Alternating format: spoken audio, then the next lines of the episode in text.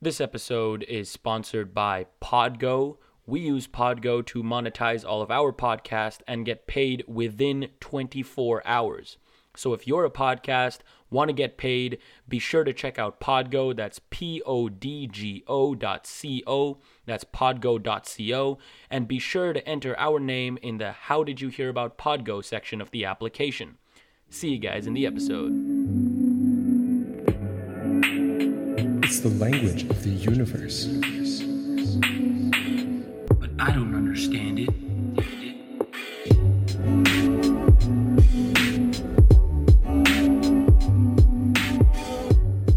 Hello, everybody. Welcome back to another episode of the Math and Physics Podcast.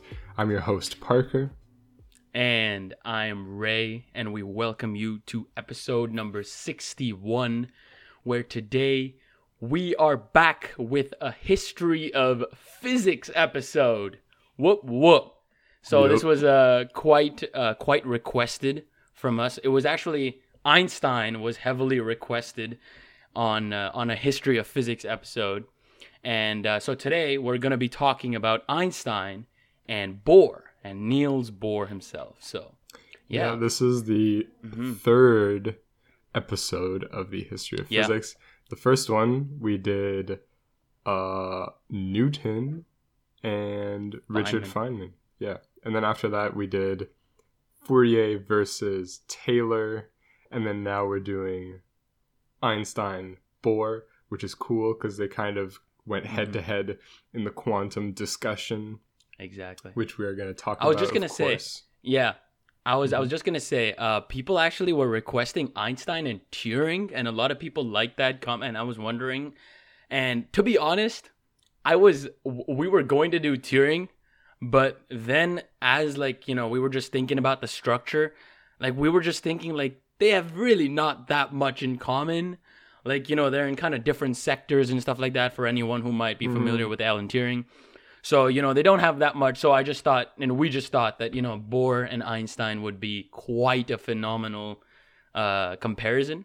Or not comparison, just discussion about both of them and their impact in the scientific community.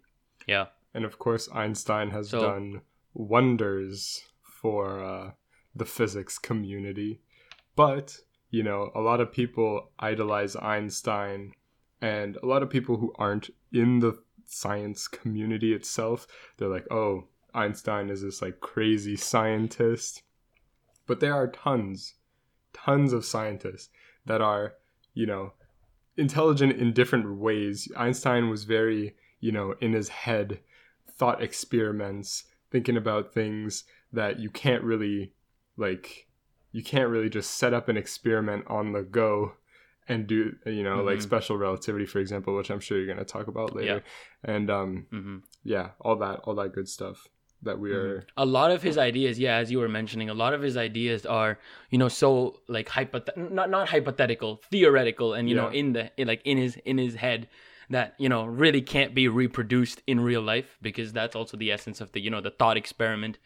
And But they know, have been tested his- though, which and- is which is yeah now with our technology, but obviously at that time, No, at the time it was you know, tested when- as well. Yeah, there was, was actually this? I mean, at the time, for but for, Yeah. for for some of his experiments, like the thought experiment about weighing that light box, for example, like I'm Yeah. just giving like those kind of thought experiments. But for example you can't ever really, ever really do that to you know that level of precision with Yeah. the instruments that we have.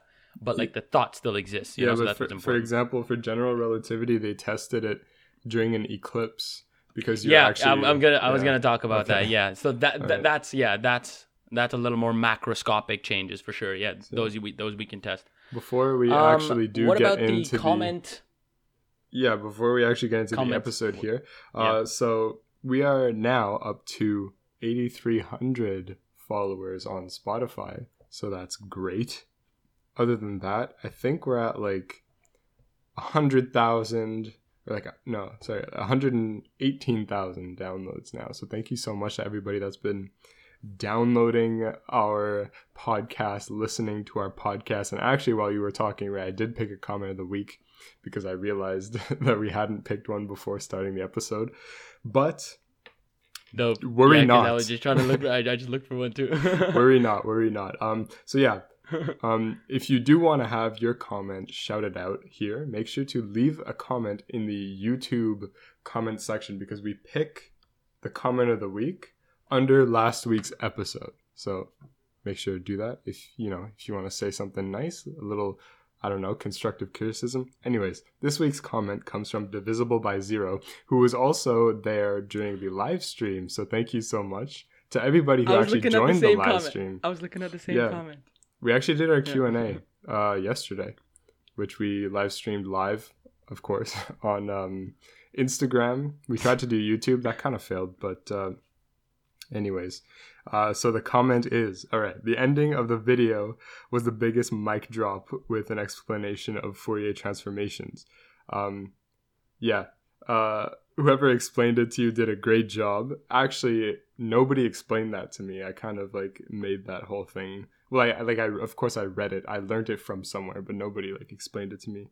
Anyways, that wasn't part of the comment. Um so if you made it makes sense. Okay, as as always, much love. Enjoy listening to you guys at work. P.S. First comment. Ooh, nice. Ooh, Ooh nice. very nice, nice stuff. Very nice. nice stuff. So yeah, thanks for the comment. What uh, do we just start? Do you have anything to say? Let's get into it. Let's get into the the beginning of these geniuses. Let's just say. I think Genii. to be honest. I don't, yeah. I don't think to be no, that, there's no way. No, no, no. But to be honest, though, like I don't like using. I I think that word is kind of overrated. You know, mm-hmm. because like it can really be thrown around a lot. But I think it's definitely applicable here. Like these two men revolutionized our idea of of of physics and especially as like we're gonna get into like Bohr was you know focusing on a lot on quantum theory. He broke a lot of that, and Einstein himself you know had a significant impact throughout physics, and and it's and it's and it's gonna always be that way. You know these guys have made these significant discoveries that you know will last because they've been proven.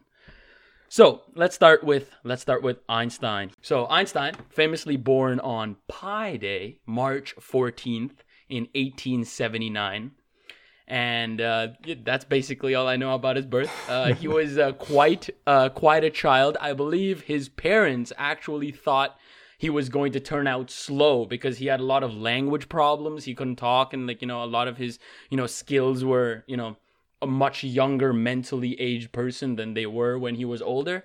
So you know, they were a lot just a little worried. Little did they know. Little did they know, but.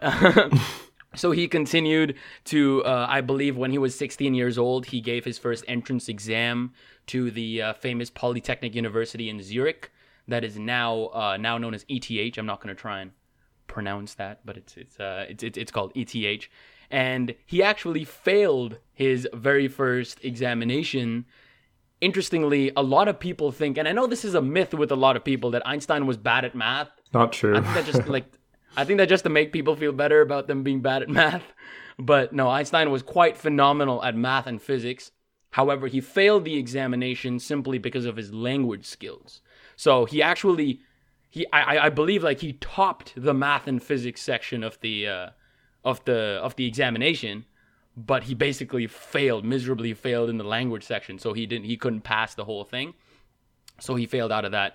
But uh, but I believe a few years later he then uh, got admission in another in in the same university. No, wait, which university uh, did he get admitted to? Um, that's a little little sad here, but um, yeah. So he was in Zurich, and then he went to a whole. Uh, there, there was a whole military situation with him, I believe, and yeah, mm-hmm. he, he mm-hmm. moved to a teaching post. But where did he go to school after that? Did he continue at Zurich? I believe it was the same the same place. I think it was because I believe he taught there as well. Because I remember like going to uh, going to Switzerland and, and seeing the school where he taught at, and I believe it was it was in here. So it's probably one of these universities. And uh, anyway, so obviously now we know him as a very successful scientist, and we're gonna get into his contributions. But that's just you know a little bit about his his early education and uh, just like him as a child. Let's mm-hmm. let's hear a little bit about Niels Bohr. Yeah, so for Niels Bohr, he was born in Copenhagen and in Denmark, and actually on the seventh of October, eighteen eighty five. Now, what year did you say Einstein was born in? Einstein was born in 1887, 1879. 1879. Yeah, so they were relatively close to each other, right? So Yeah. like the we're gonna talk about this later, of course, when we get into their actual work and all that stuff. But um, like the the discoveries that were being made while they were alive, they were kind of rec- at the same level, right? Like either in university, graduated university, postdoctorate, all that stuff. And so you can see like as discoveries were being made elsewhere, those things influenced their works and so on. So you can kind of you can kind of see that come into play later on. So, anyways, um, Mhm. at 18, he started his undergraduate in physics at uh, the University of Copenhagen, and it was never a doubt that he was going to go into physics. He, of course, you know, you you find an interest. He, we could probably, you know, figure out the classic question. Uh, you know, if we end up. Uh, you know, I don't know if there's like a deep fake type uh, type deal. Actually, Imagine. a little bit of an aside. You know, um, you know about GPT three, the um, the AI who like knows like conversate, who has like conversational skills and all that stuff. Anyways, it's uh, I I'm pretty sure I read about the fact that it can like impersonate anybody, and so someone did it with with Einstein. So he was asking him questions, and it was answering as if like the per, the the AI was Einstein and giving like answers based on Einstein's work and Einstein's life, and it actually could answer questions about physics and all that stuff. Anyways, that would be kind of interesting to see, like. but yeah, it would, it would have to do a lot of work behind No, behind the person yeah, that it's obviously well, trying to emulate. It's it's like it's like Google, you know, you type in the answer and it answers, but it's different, you know. It's like it's like a I forget the name, Yeah. like a Interesting. like it's like Siri, but it's just way better. You know oh, what I so mean? you can't like ask it. so Yeah, you, you can't can, like ask it original question. you can you oh, you can. can. yeah yeah. Oh wow. Anyways, um, Oh wow. so yeah, Okay. Uh, I was gonna That's say impressive. Uh, he's actually Niels Bohr, of course. Um, he was born into this pretty rich family. His da- his dad was a physician, and his dad actually had um, a laboratory that Niels Bohr would do experiments later on in his career. Um, so at the end of his uh, undergraduate uh, experience, he actually wrote a paper, or more like an essay, on surface tension. And we're not actually going to go into that very deeply, but he ended up uh, submitting it quite last minute and he won. It was quite a phenomenal paper. And then later on, he added to it and published it. And yeah, and so after that, he got his doctorate degree or PhD in 1911, and he, his like final dissertation was on the electron theory of metals. So that's awesome. What about Einstein? Wow. Wow. So um I did uh, a lot more history on his on his actual scientific papers than him, unfortunately, because I thought I mean again, because I guess point of this episode as well is to, you know, kind of talk about how they have reshaped our thinking of science, a lot of them especially. So I think I think the most uh, the most notorious thing, especially when we're talking about with Einstein, maybe we can get into it, is the year 1905. hmm Now, the year 1905 for Albert Einstein was also known as Annus Mirabilis. Now, I might not be pronouncing that correctly, but it translates to Year of Miracles. Now, you might be wondering, well, what is so miraculous about this year and Albert Einstein, right? In this one year, Albert Einstein changed science, basically. Now, most people, you know, it takes them quite some time. But I mean, obviously, I'm not saying that he didn't take a long time to work up to these papers. But in this one year, Albert Einstein released three extraordinary papers that would then go on to revolutionize science. So we can start with the very first one. So in March of 1905, Einstein releases the quantum theory of light. Now, this is quite revolutionary. Now remember, Planck, Max Planck, Planck. I, I. I keep- I keep messing up because it's, it's a German. Max Planck uh, was very famously known about uh, deriving his emission spectrum and radiation spectrum for for um, for objects that basically for for you know black bodies and you know the, the the Planck spectrum for example is very well used in black body radiation and understanding when I get when I say black body I mean any body that is that has some temperature above absolute zero will emit radiation based on the Planck spectrum. So Planck was huge in that regard, right? Now Einstein comes up and he's like, well, let's try and see what we can, if we can apply this to light as well. If we can try and break up light, because remember, at this time, light was thought of simply to be a wave, right? It was kind of known that all electrons, and or not known, but it was thought that, again, atoms and electrons weren't really a thing. So any subatomic Well, particles were. That's not perfectly accurate. You, like you said What's that at the time, light was thought of as a wave. As but a that's wave. not that's not true actually. Like wave particle further- duality was in 1920. But even even even further back, like in the 16, 1700s, um, Newton actually thought that light was a particle, and then Yeah. also people like uh, Christian Hi- Huygens. I don't know how to pronounce it, but um, Huygens, yeah. Sure. Uh, with the uh, double slit experiment, he concluded that light was a wave, but you know it still No, but that really was later. That was consolidated up to 1923. That, was later. Sorry, did you? Yeah, because Wait, again, are you, the are you saying that the, the- double the wave, Newton the thing- double slit the experiment Newton was in thing obvious- 1923?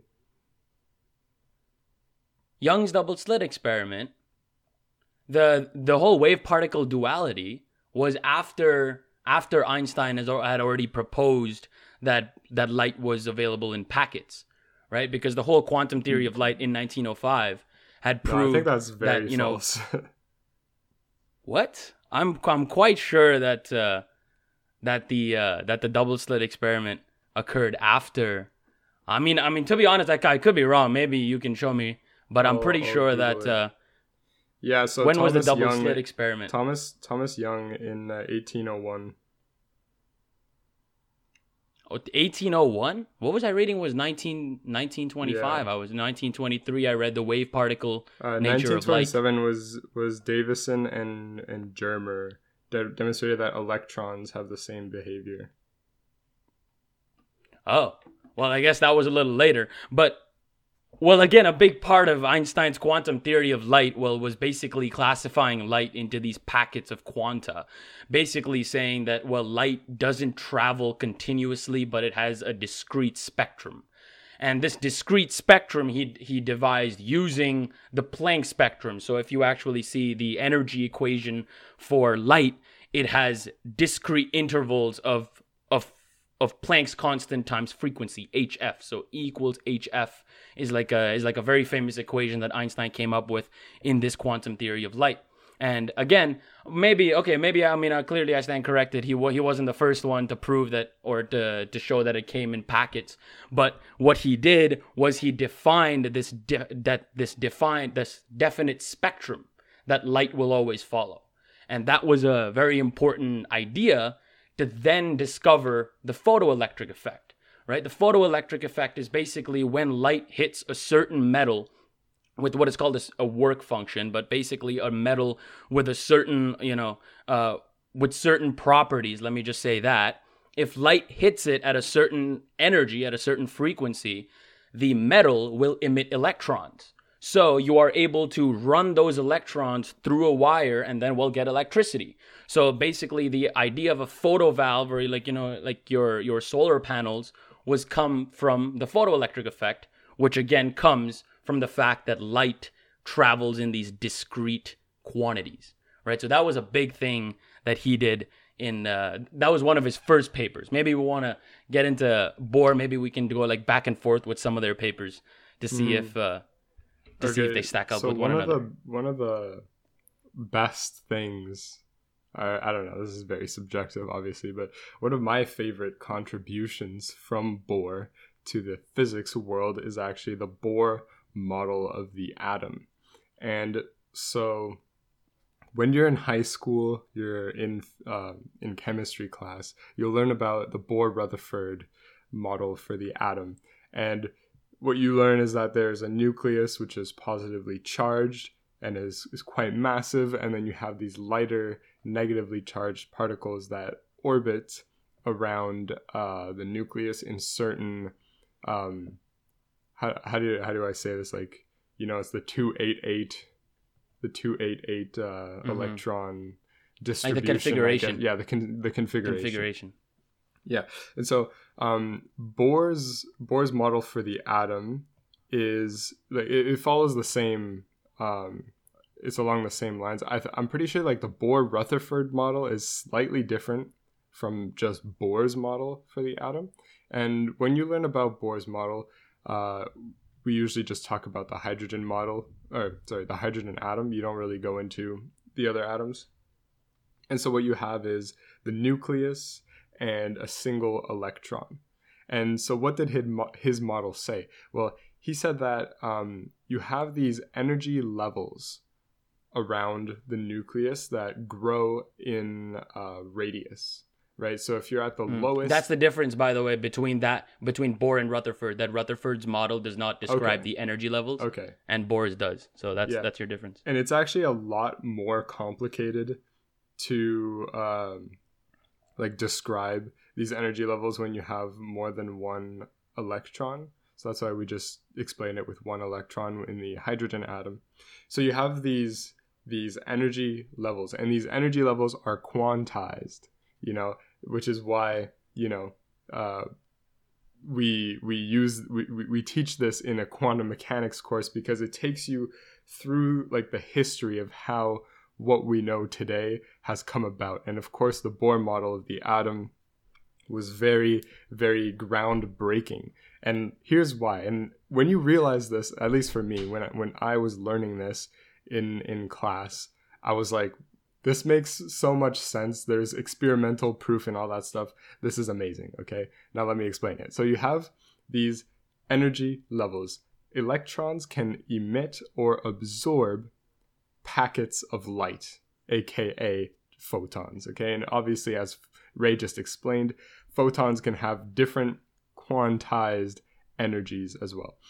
And so to go from one energy level to the other, it's actually I'm not going to get too mathematical, but you need a certain amount of energy to either climb the uh, the energy level ladder, and when you go down in energy le- energy level, you have to emit a photon of a certain energy, and so the reason why the energy levels increase in energy the further away you are from the nucleus is because what's quantized in a um, in an atom or for for an electron going around an atom is the angular momentum.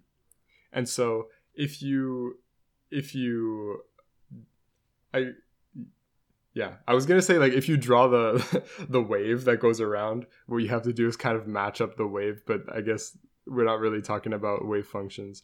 Um but what, what i was gonna say is that um the further away you are the bigger your like if you calculate angular momentum there is a factor um, of distance away from your point of rotation. And so the more uh, energy you have the further away because you're not changing the mass of the um, of the electron. So the, the more energy you have the further away you have to be from the center. The reason why this is groundbreaking though is because people would look at uh, like they would burn elements and they would look at the spectrum of light that comes from th- that emission, right? Or if you look at stars, which is the same thing, just hydrogen, and other elements uh, give emitting photons. Uh, you would see like the visual spectrum, of course, and you can also analyze uh, above and below the visual spectrum. But you would see these these lines of just like a certain wavelength just missing and for so long, people were just like, okay, what, what do these lines mean, first of all? And why is it that when we look at hydrogen, we always see the same lines? When we look at a different metal, a different gas, or whatever, we see different lines and different spots and all that stuff, but it's always constant. And what actually explains this is the energy levels. And so when you look at um, a hydrogen atom, you look at the hydrogen spectrum, you'll see a line at the exact position where if you were to calculate, as Rehan said, you do the energy is equal to Planck's constant times the frequency. You take the frequency at which in the spectrum of light there's a line, there's like a missing a missing photon, let's say. Um, what happens is that that photon is the exact energy that it takes for an electron to go, for example, from the first energy level to the second energy level. So when you're asking, you know, where does this light go? Why is there a missing like slit in the spectrum? It's because the the hydrogen atoms would absorb that light and move up uh, an energy level. And then of course mm-hmm. there are different uh, missing pieces at different spots because to go from two to three, three to four, you need different amounts of energy, which corresponds to different um, wavelengths of light. So yeah. mm-hmm. And that's that's that's Bohr for you. At least that was that was one of his very large contributions. And one thing I did want to mention, I did search it up, and yeah, so Einstein was actually the very first one to prove that it does come in particles. Yep. Newton had thought about it, the wave particle duality nature of Young's double slit experiment was actually shown in 1925.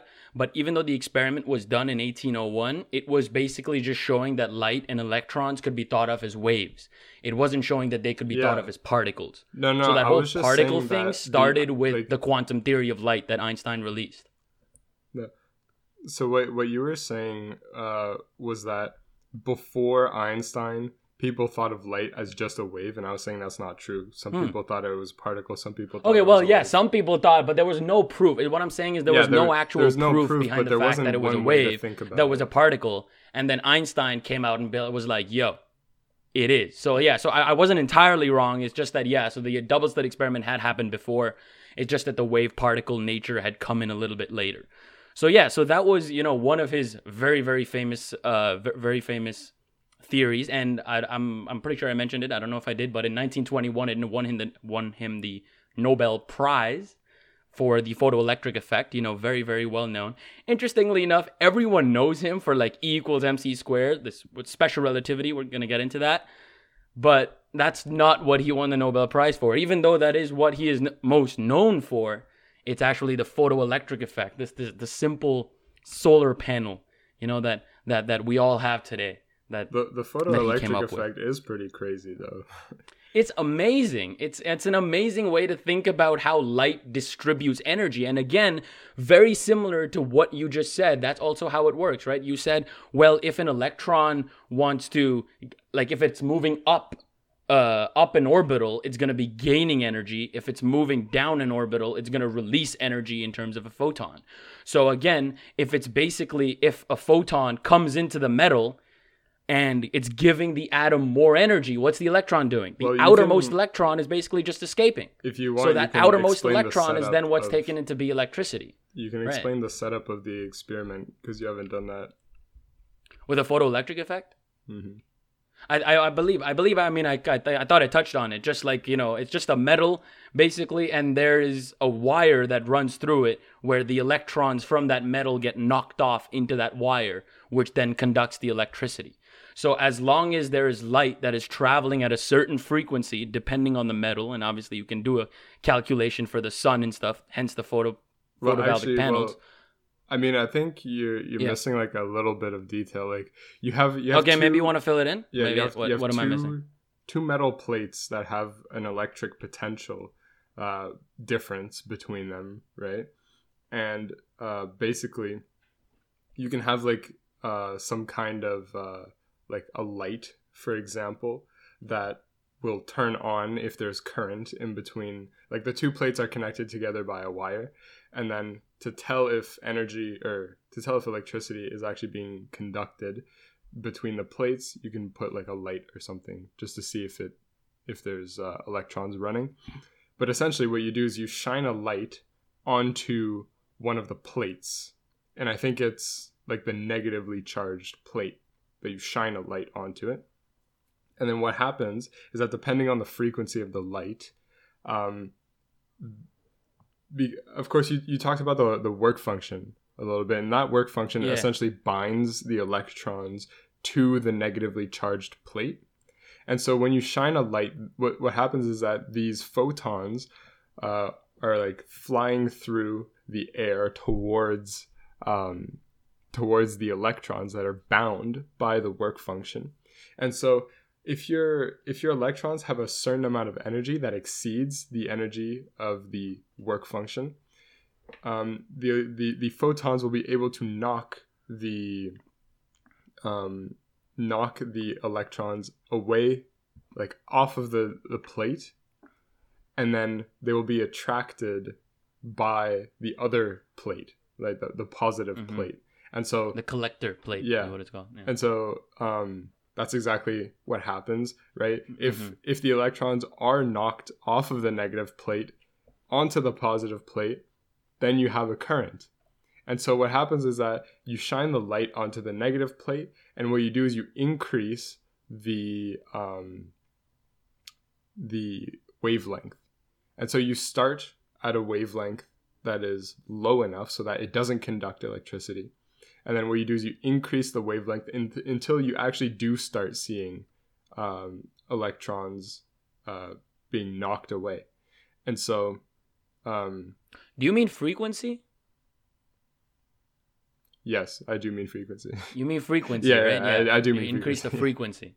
Yeah, yeah, because like you start off with low energy, and as you yeah, increase it, yeah. when that energy equals the work function, is when it'll start emitting.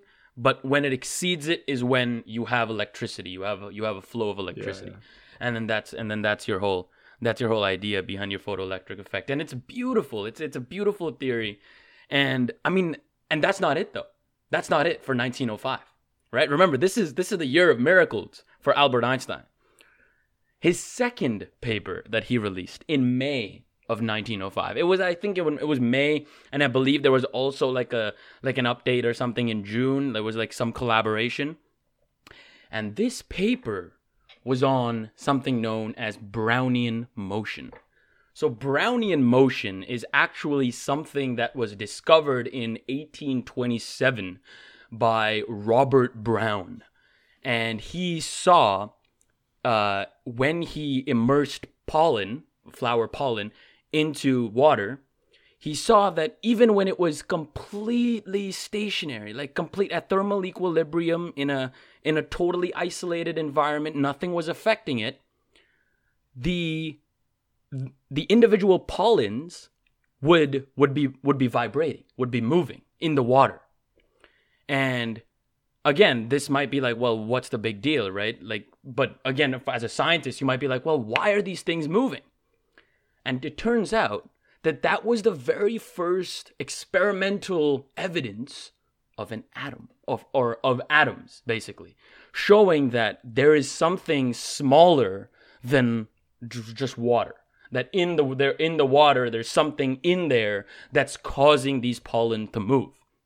Anyways, many years years later, obviously 1905, this is when Albert Einstein releases this paper on Brownian motion. He basically describes. Now remember, Brownian motion is also I, I should have mentioned this is also kind of characterized as random motion because there are all kinds of there are just atoms in this in this uh in this system what are atoms doing they're just moving like individual atoms are just moving in all sorts of directions there's no there's no uniformity to them when you say like atoms usually are not all going in the, in the same direction.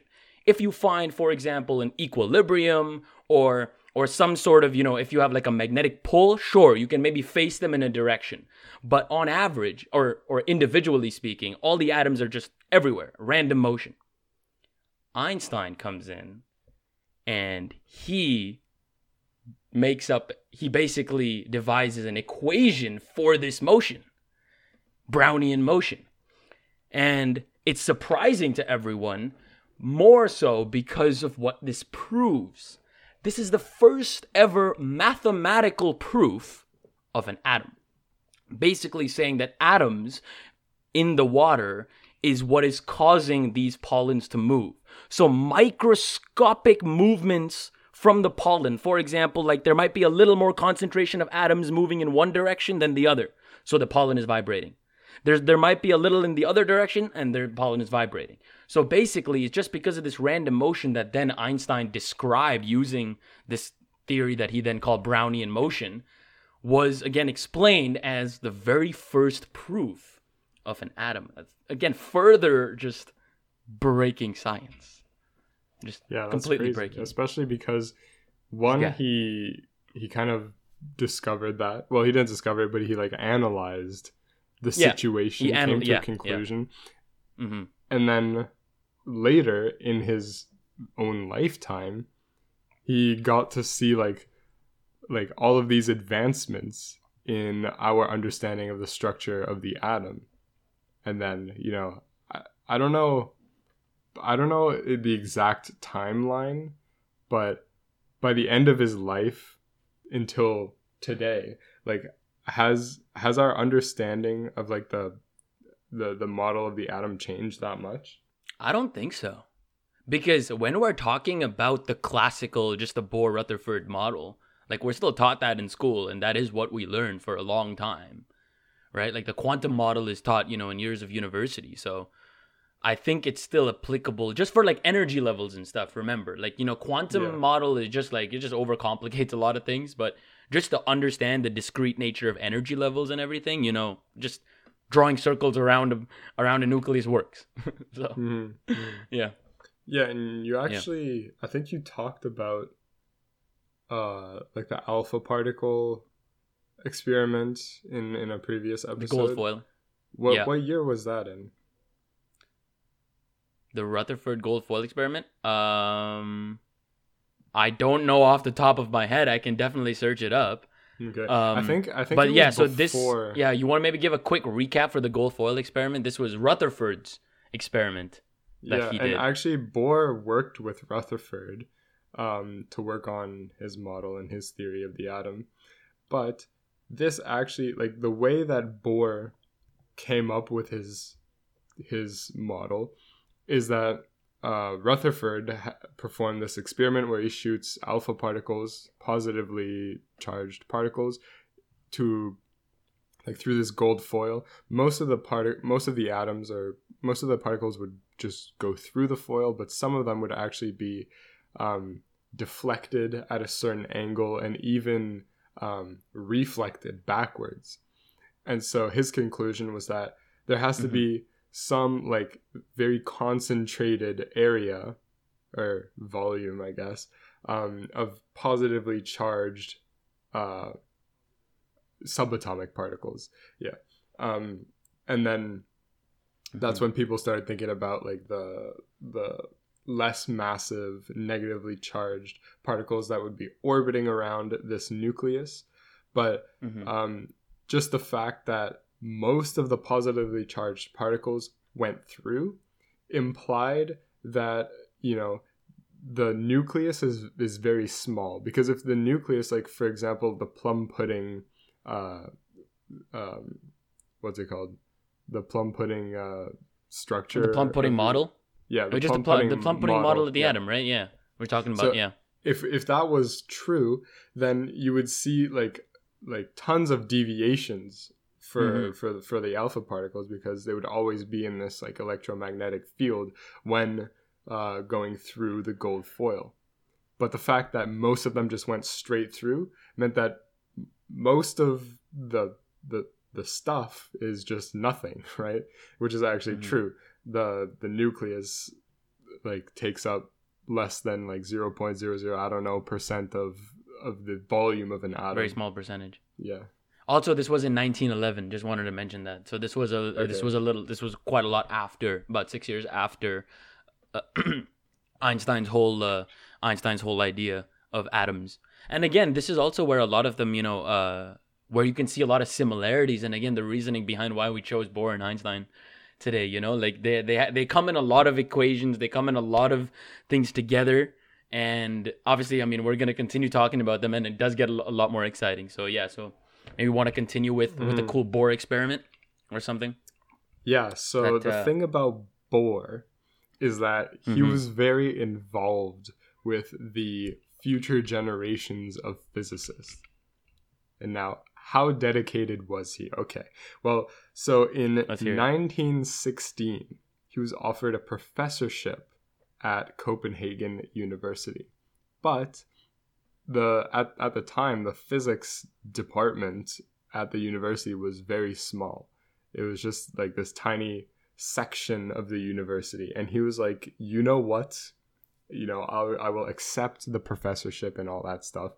But I want to build an institute for theoretical physics at this university. And, you know, you know, his, his demands went through and the university built the Niels Bohr Institute of Physics. I think the name changed over time. Now it's just called the Niels Bohr Institute. I think before it was called like Institute of Theoretical Physics, something like that.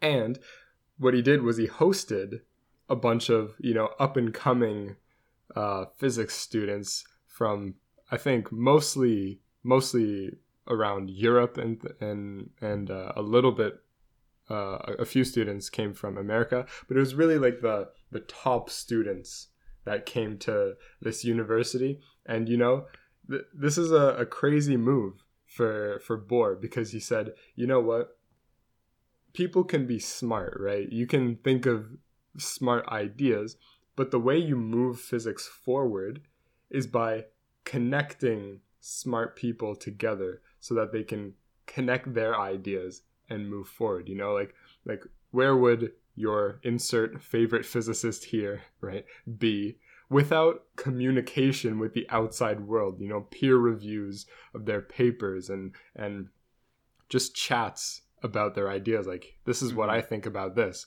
And then someone else pulls out and he's like no this is what it is. Here's why. Here's my experiment. All this stuff. So what bohr did for the physics world is that he brought together the smartest physicists the smartest students from all around the world to come study in one location and to just bounce ideas off of each other. And uh, yeah. So this is not like an experiment or anything but this is what bohr did. Um, and i think cool. it opened in 1921 in march. So 100 years ago a little bit more than 100 years ago now. But um, yeah. The thing is the thing with this institute is that it hosted a lot of students. For example werner heisenberg who actually went to Ooh. this this institute.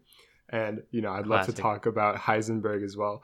But the, the thing about this this institute is that um, a lot of the students or i guess a few of the students were working on quantum mechanics at the time or i guess at the time it was called matrix mechanics. And then you had uh, other professors in other locations that were working on wave mechanics it turns out that matrix mechanics and wave mechanics are just two different ways of explaining the same thing and they're actually um, compatible with each other. Meaning that like you know if you if you add like if you do multiplication but you do it like cross and add or there's different ways to multiply but it, it all does the same thing. It's the same idea here. Um, the the students at the Bohr Institute um, they were dealing with uh, the matrix mechanics side the more like the, the quantized uh, explanation for for what we see at a small scale. Nowadays, it's just called quantum mechanics, but back in the day, it was separated because there were different philosophies behind different ideas. Schrodinger. Oh, we should talk about Schrodinger actually, like in Schrodinger a, is in, also in in, future time episode. period. Th- These all- these guys are in this. This time Yeah. period is insane. Like this time period, the, Yeah. the 20th century is such a revolutionary time period for science. Yeah, It's just crazy. It's just crazy. by Yeah, the sorry, way, continue. I should have mentioned this earlier, but if you are interested with all that we're talking about right now, um, I read a book called Quantum, I think like colon, The Great Debate About the Nature of Reality by Manjit Kumar. Crazy book. Crazy book. Goes through the entire history from beginning all the way to like the end of this like quantum revolution. Like starting with like how did like this idea of quantized energy and and all like why why are things quantized at all You start Mhm. with the very beginning in the 1800s with with, with Max Planck having discovered uh, black body radiation, and then so on and so on. Einstein comes into the picture. Bohr, uh, Bell, which we can talk Ooh, about also. yeah. Bell's theorem. Um, oh yeah, for All sure, these can- things they they come together, and you know somehow we formulate this explanation, and uh, this is where we are now. Anyways, Yeah. Um, and the interesting thing about the interesting thing about Einstein is especially again even though he did start the paper on the quantum nature of light he didn't actually and we're going to get into this he wasn't actually a big fan of quantum mechanics. Mhm. he was actually a very heavy believer in the hidden variables theory and and we are going to get into that. Now it's still too early because we're still 1905 we are going to get into his whole hidden variables and you know his whole his whole uh uh, phase where he just completely rejected quantum mechanics Yeah. and uh, he said uh, wrote the very famous uh, phrase he does not play dice you know Yeah. basically We might talking run out about of the fact that the universe can't be um, probabilistic I mean, I think- I think time we- I mean- near the end. Yeah, but like I think I think I think we can close like maybe touch up on some of this stuff because it's like really cool, especially in his life. So, anyways, continuing on to 1905, uh, and a lot of things in 1905. Don't worry, I'm gonna hurry it up though. In 1905, the last pu- paper that he published, and I think you know where this is going because there's only one more remaining. The special theory of relativity. So this happened in June of 1905. However, the very famous equation E equals mc squared wasn't released until September of that same year. And he basically, I believe, updated his paper including that equation, even though that exact equation wasn't actually written on his paper. It was it was actually a, a Pythagorean identity that can be reduced to E equals mc squared that we very well know now. But again, the why, big thing. that reminded me Yeah, of was- like of like an artist like dropping a single. He's like he's like, oh yeah, by the way, here's a track here. Here's E equals MC squared. Everyone's like, oh. just like a, just an extra guy, just an, a, a little bit of an extra one. yeah. So the big thing with this is not really the equation or or like the math behind it, because everyone's like, oh, E equals MC. No, the idea is what that equation means, and that equation means that, or basically, it represents a relationship between energy and mass. Something someone, I mean, no one had ever really thought of before. That mass is nothing but energy and can be converted into energy. And energy, again, can, can be represented as some level of mass. So understanding that energy and mass are interchangeable, basically they're, that they're correlated to one another, was his big his big special relativity discovery. And we, we have a whole episode on it. But like it's a really cool I mean it's obviously one of his one of his most known theories and uh, and yeah, so that completes his uh, his annus no annus mirabilis. I don't know if I'm pronouncing that right. Annus, I think it's annus, right? I'm not sure. I'm not sure. know. Continuing though, continuing though, in 1910 we have a very famous question answered also by Albert Einstein. Why is the sky blue? Now you must be wondering, well, wait, I learned in high school that's called Rayleigh scattering. For any one of those guys that remembers Rayleigh scattering. However, Rayleigh scattering basically says longer wavelengths get scattered at different ranges than shorter wavelengths. What Einstein proved in this paper in 1910 was the atomic nature of the scattering, something that hadn't been done. Because what Rayleigh scattering simply represents is the angle at which the light hits the air, basically refracts, like just you know hits all the like like hits the general air, not the individual molecules. Einstein came up with a paper and an explanation for what is happening in the atomic level. And he basically spoke about how the scattering occurs on the molecular level, something that hadn't been done before. And again, answering the age old question, why is the sky blue, with a very complicated answer. But uh, basically, just like a like an like a like an advanced Rayleigh scattering, just continuing his theory, right? So yeah, so that's a little bit of him. Uh, you want to maybe talk about Bohr before we get into the big sure. general theory?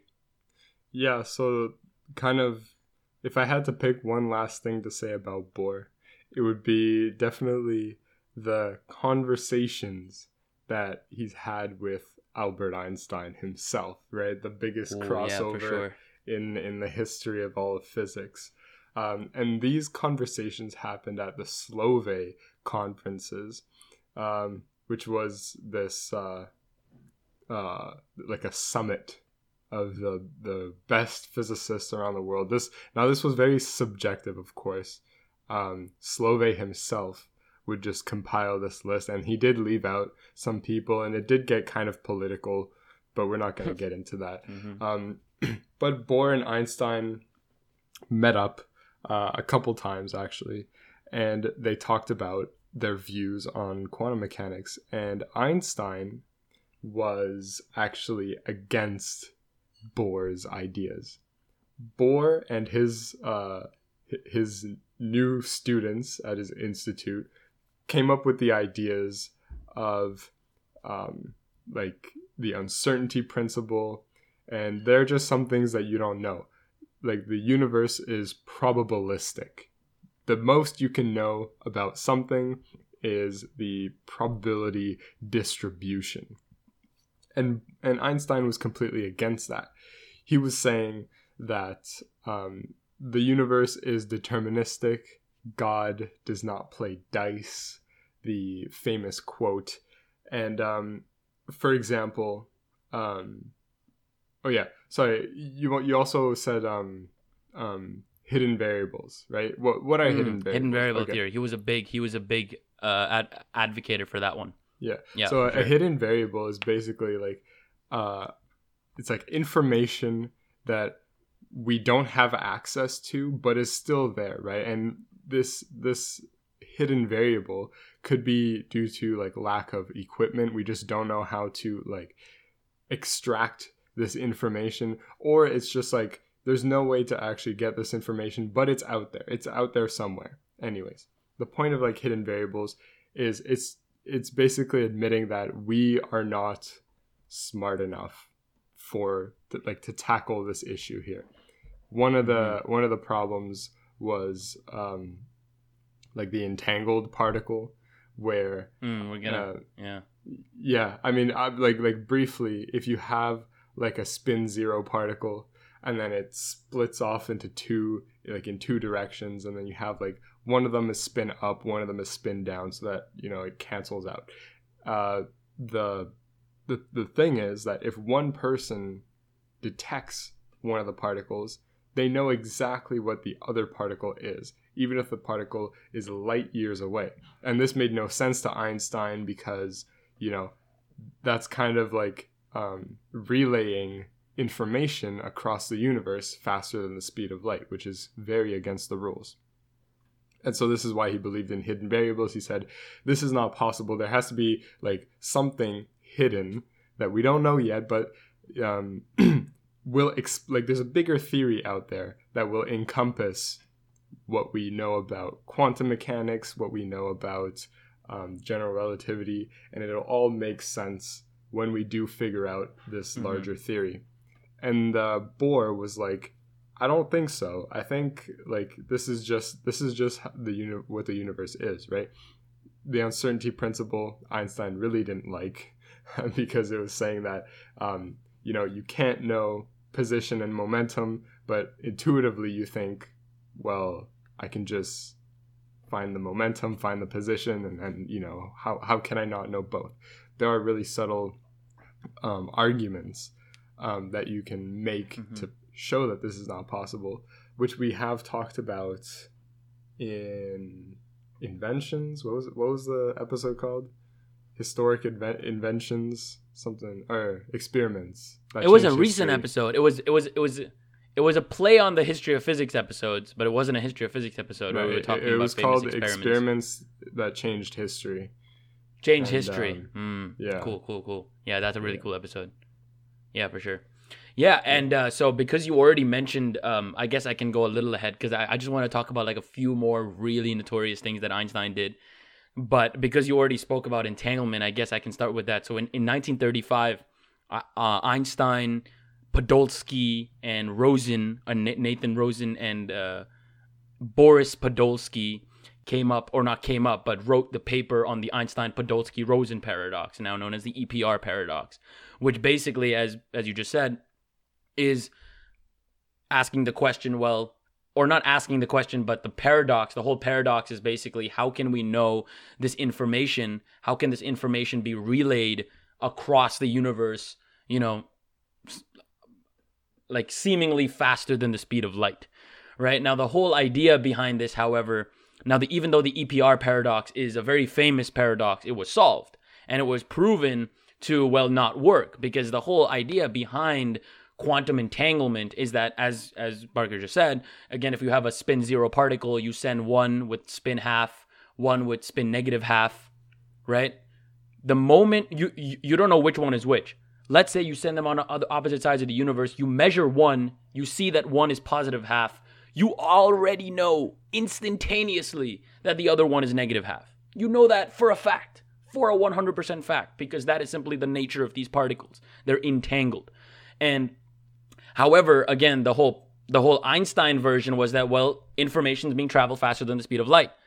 No, no, no, no, no. The Copenhagen interpretation or the quantum mechanical interpretation is that well, the moment these particles left the spin zero, like the spin zero broke up into these two, there's a there's a thing called a wave function that basically represents the the position and the states of these particles. So the wave function of both of these particles are identical throughout history until we make an observation. And the moment we make an observation, quantum mechanically speaking, this wave function, again, that simply represents that it can either be plus half or minus half, it collapses into one of them. So, via quantum theory, we do not break any of the paradoxes, any of the known laws that we come to have understood today. Because all of our quantum theory is based off of the fact that the universe is in fact probabilistic, or the Copenhagen interpretation of quantum mechanics. At least that's today. So when these guys tried to release it in 1835, it was obviously a, a monumental thing, and I believe Bohr was a big part in well proving it wrong in basically saying that well no it's not a paradox because you can explain it using Copenhagen using quantum mechanics and I believe all the way up until Einstein's death, he did not believe, right? He did not believe in quantum mechanics whatsoever. He was No, very no. fixated on the fact that we just don't know enough about the universe and hidden variable theory. Right? Yeah, that's right. Yeah, yeah. That's a that's that's a pretty sad pretty sad reality, but you know, well, we have quantum theory today. It makes sense today. Who knows? In like 200,000 years, maybe we have a new a yeah, brand new I theory. mean, Einstein, like he has the the Einstein's biggest blunder or whatever it's called, where he yeah, I was going to get into that with general relativity next. Yeah. Yeah. Um, well, essentially, it goes to show that you know even when Einstein is wrong, he's right. So maybe you know, maybe you never like, know, man. Maybe a- this guy knows something we don't. in a hundred years something will come out and it'll be like, oh yeah, no, Einstein was completely right, and but now we know, and now we're smarter, and you know they'll look back to the math and physics podcast and be like, wow, they really could just like do this one experiment and figure out like how obvious it is. But yeah, Yeah, so that's uh I mean that that's that's the power of Einstein, right? Like he- and again when when you just said the biggest blunder, I'd, I'd let's uh let, let's get into that maybe as the closing. I I did want to get into Bose-Einstein condensates, but I guess like that's just like an extra. He's done a lot of things in his life, man. Like I don't think we can get into all of it. He's done a lot of cool things. But anyway, let's just end on the highest note, the general theory of relativity. So in 1915, Albert Einstein writes this paper, and interestingly enough, he had started to think about it. Well, after special relativity itself, he started to think about, well, what if we start changing these frames to non-relative, like to non-inertial frames?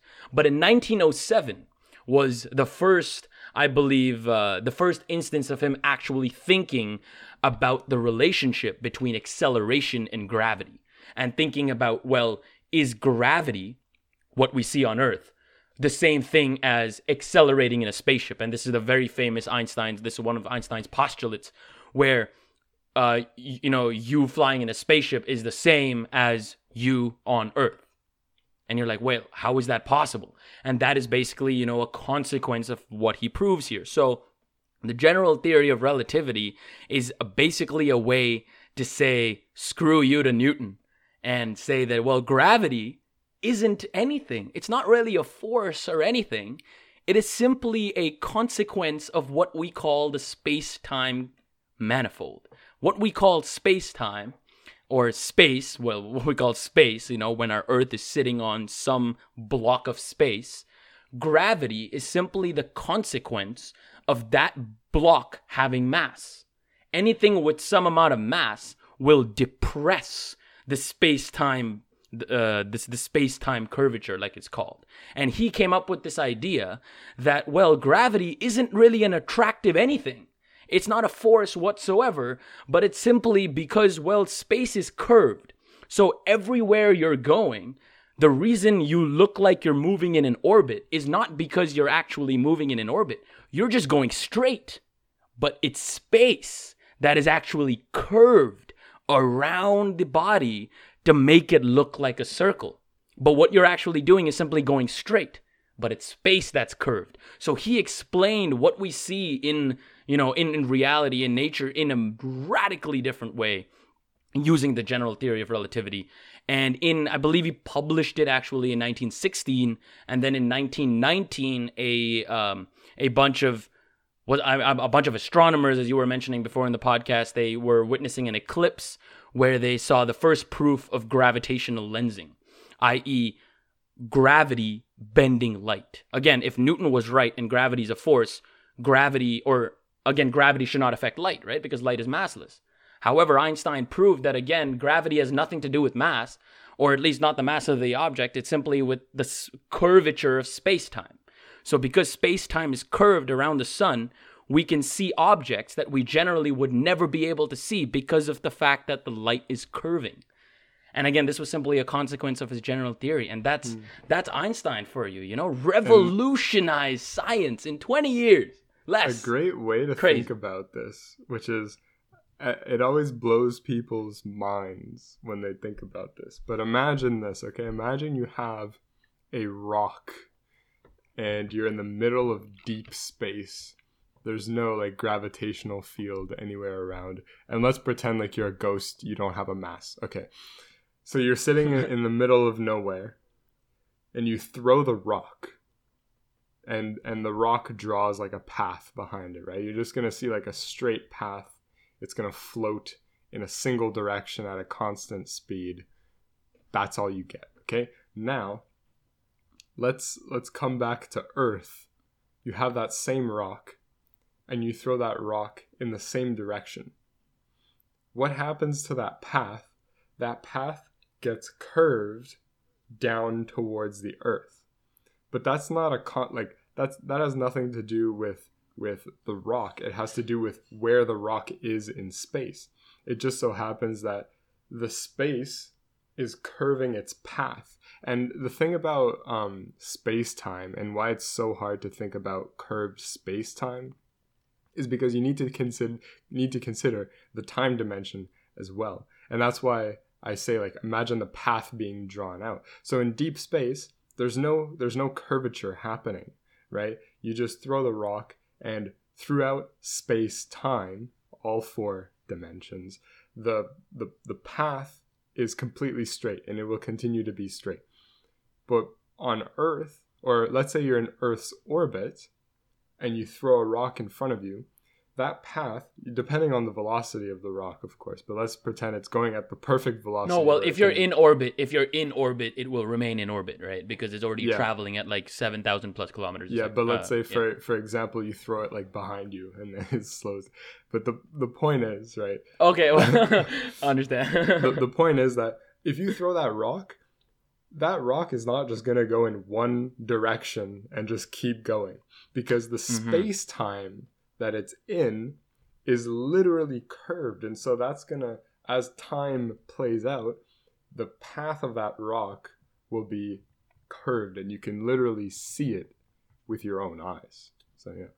Mm-hmm. and guess, uh, a very a very famous uh, thought about bent space is you know like putting a ball on a carpet but that's a terrible way to think about it because Yeah, what yeah. you think about is that the ball uh, that anything you throw outside will eventually come in but that's just not how space works Mm-hmm. right that's just not how how it works it there is a certain level after which you cross you will go in right that is simply a fact with anything if you're if you're really close to the planet and your orbit you know has has some certain properties of hitting the planet on on on your next cycle well you will hit the planet you know? But if your orbit is large enough again that carpet definition doesn't make you understand it because then again it all eventually comes to the center.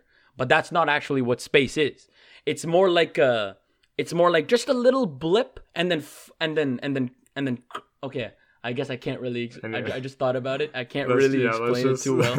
let's just especially to the audio listeners this might be terrible. There's not really a way to do it. But anyways there are like you know uh, visuals of how to think about curved space-time. So like you might want to search up and again this is all a qua- uh, all a consequence of the general theory of relativity. Think about thinking about space as you know a thing that can curve a thing that can move. The famous expression matter nope space tells ma- No. is it the other way around wait wait wait Space tells matter how to move. Matter tells space time how to curve. That's the famous quote, right? yeah Matter, yeah. Or is it the other way around? Yeah, matter It's tells the space time. No, you, you, you first you have to say matter tells space time how to curve, and then space curved space time tells matter how to move.